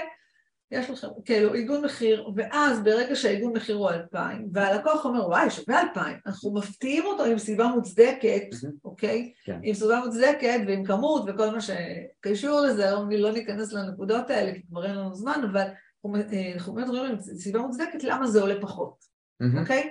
זאת אומרת... קודם כל זמן יש לנו. רגע. תמשיכי, כן, כן, כן. אבל, שימו לב, זה חייב להיות אחד עם השני, זה לא...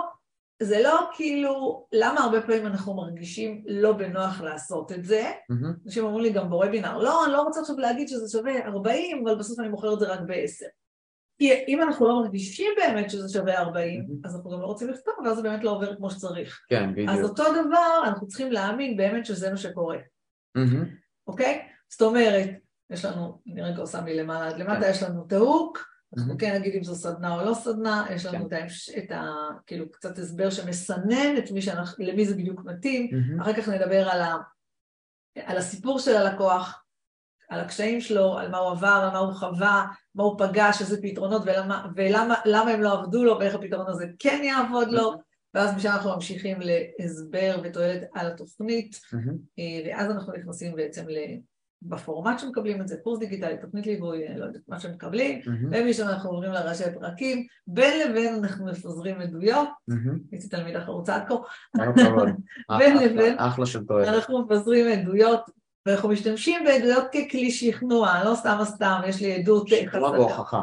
כן, ככלי הוכחה, יותר נכון, ההוכחה עוזרת, משכנעת את הבן אדם, אני מפזרת את זה, לקראת הסוף, יש לנו את ה, כמובן, בסוף הצעה, ויש לי שאלה לגבי ההנאה לפעולה. כן. הרבה פעמים אומרים, תשימו הנאה לפעולה גם למעלה וגם באמצע. כי יש אנשים שרוצים ישר את ההנאה לפעולה, איזשהו כפתור למי שרוצה, נכון? זה מתאים? נכון. הרבה פעמים, כאילו, אני יכול לספר לך משהו שגיליתי ככה, אין פה תשובה חד משמעית, אני אוהב את הדבר הזה שתמיד תהיה איזושהי הנאה לפעולה, אז כבר מלמעלה נשים כפתור, כבר בהתחלה, כדי שתהיה פה איזושהי engagement. שאנשים שישר רוצים לקנות, רוצים לעשות משהו, הם יקנו.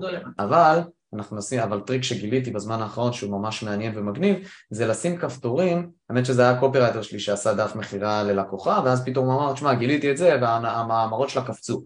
אז מה עשינו שם? שמנו כפתור למעלה בפרונט, אבל לא כזה שמקפיץ ישר למחירה, לא אומר כזה שמקפיץ לדף סליקה, אלא מניע אותם למטה, בעצם להעביר איזושהי פואנטה, להתחיל את הפלואו של הדף מחירה, ואז מיד אחרי זה נשים עוד כפתור, אם כבר השתכנע, אז ישר נשים להם עוד כפתור, שיעני אותם למטה, אבל עדיין לא לסליקה, ואז כאילו אנחנו כן גורמים להם א' להבין, כאילו הם חייבים להבין, הם חייבים לבוא מוכנים לשלב של בוא תסלוק, אבל הם גם יבינו את הפואנטה, וגם אנחנו נגיד להם לא כל כך מהר חבר'ה, אתם רוצים לגלול, תמשיכו לגלול, אתם תמשיכו עוד לקרוא, נשאיר אותם במתח על 3 לחיצות, ורק אז נביא אותם לסליקה, אז נשים כמה כפתורים לאורך הדף, לא יותר מדי, נשים בכמה לוקיישנים אסטרטגיים, ומשם אנחנו נעביר רק אחרי, בשלב של הצגת מחיר, שם אנחנו נעביר לסליקה.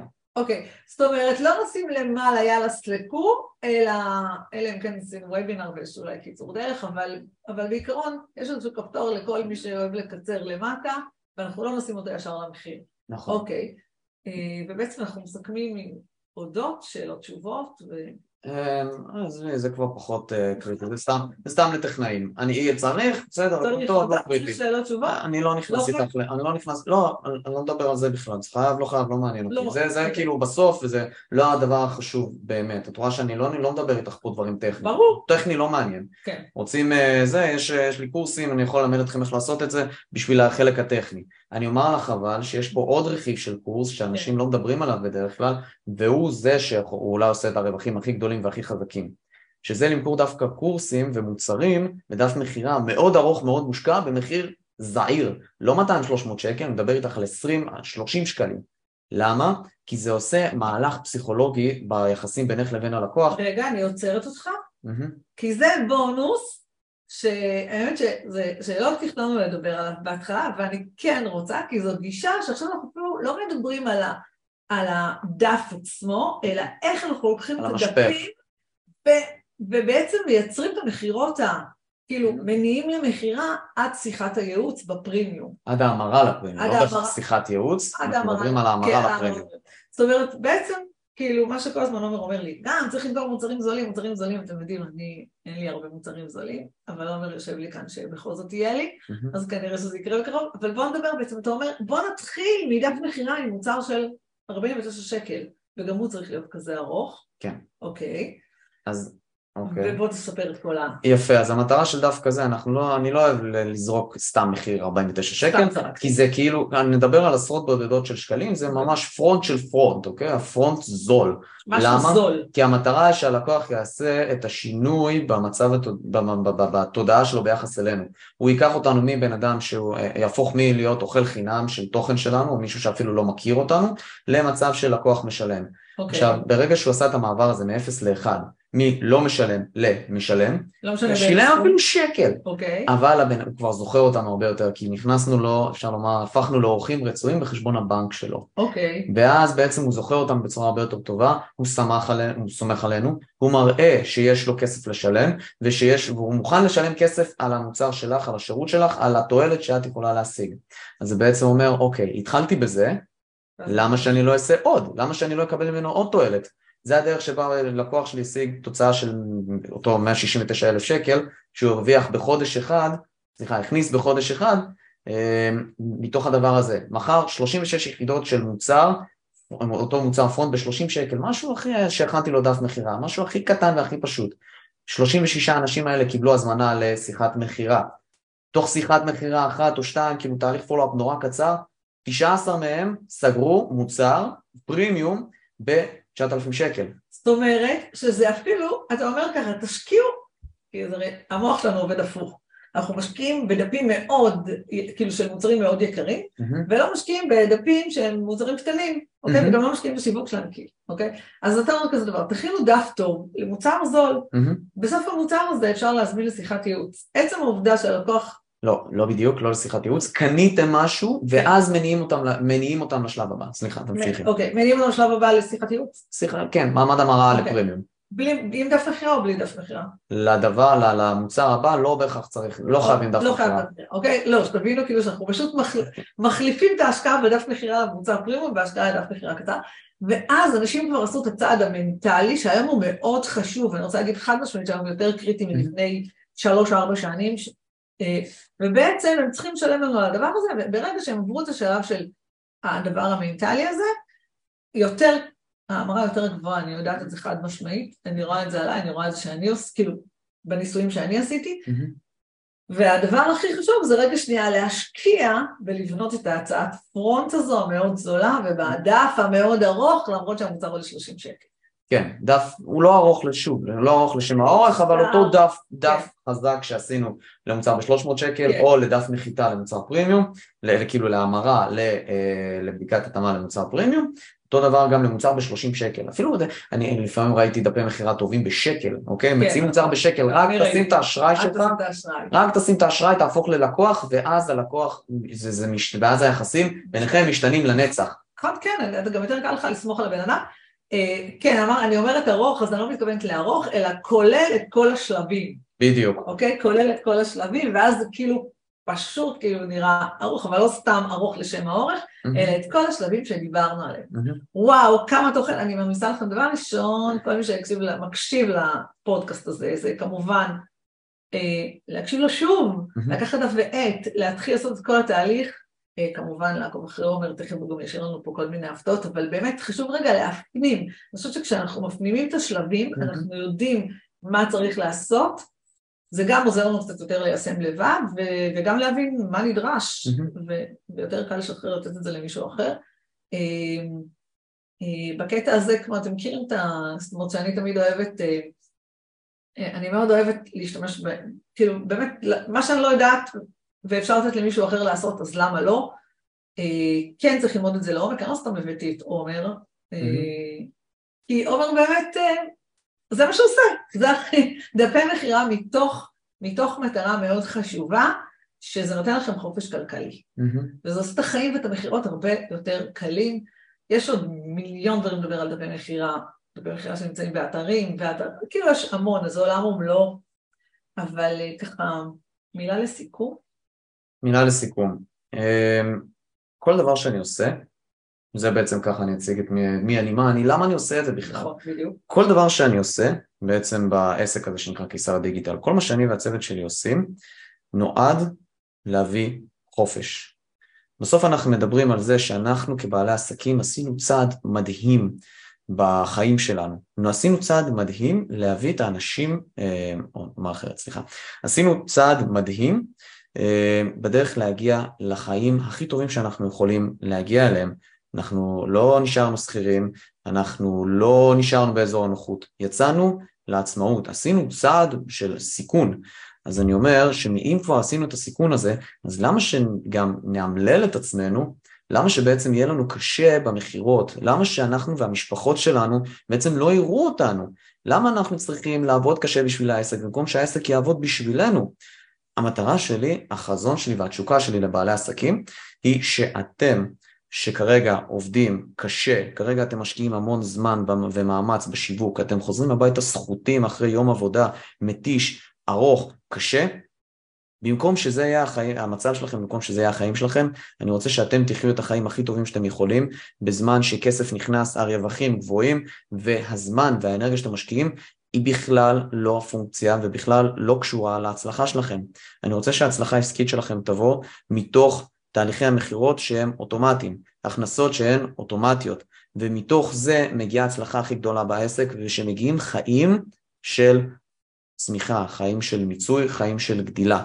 זה מה שאני רוצה לתת לכם, זה החלום שלי, זו התשוקה שלי, ורק בגלל זה אנחנו במקרה עושים דפי מחירה מעולים. כן, אז באמת חשוב להבין שהדף מחירה זה הכלי להגשים את החלום הזה, ויש לנו כל כך הרבה כלים היום שאנחנו יכולים באמת להשתמש בהם, ולשדרג את החיים שלנו. לגמרי. בעסק, לפני זה לא היה. תזכרו שבסוף, מטרה של עסק היא לקנות לכם חופש, שהעסק יעבוד בשבילכם, לא שאתם תעבדו בשביל העסק. העסק משרת את הלייפסטייל שלנו, זה משפט שאני תמיד אומרת, ועומר באמת, כאילו כשעקבתי אחריך, הבנתי שאנחנו שותפים לדבר הזה. לגמרי. אז אם ישארו לכם שאלות, אם יהיה לכם עוד דברים, אנחנו נשים פה את הקישור של עומר למטה, תוכלו לעקוב אחריו, כל ערוצי התקשורת, באתר וכל מה שקשור, כל מה שנשאיר לכם גם איזה הפתעה, נמצא בכל מקום, ברור. פייסבוק, אינסטגרם, יוטיוב, טיק טוק, אונלי פנס, מה? לא, סתם. בתאילנד זאת אותו. כן, מישהו בתאילנד, אני תכף הולך לבקר אתכם גם, כן, איזו התרגשות. אז יאללה, ביי. תודה רבה לכם שהייתם פה, מועדים לסליקה שיהיה לכולם, ואנחנו נתראה בכל הפלטפורמות. אם אהבתם את הפרק הזה, אשמח מאוד שתשאירו לי פה תגובה, או שתיתנו לי דירוג. ונתראה בפרק הבא.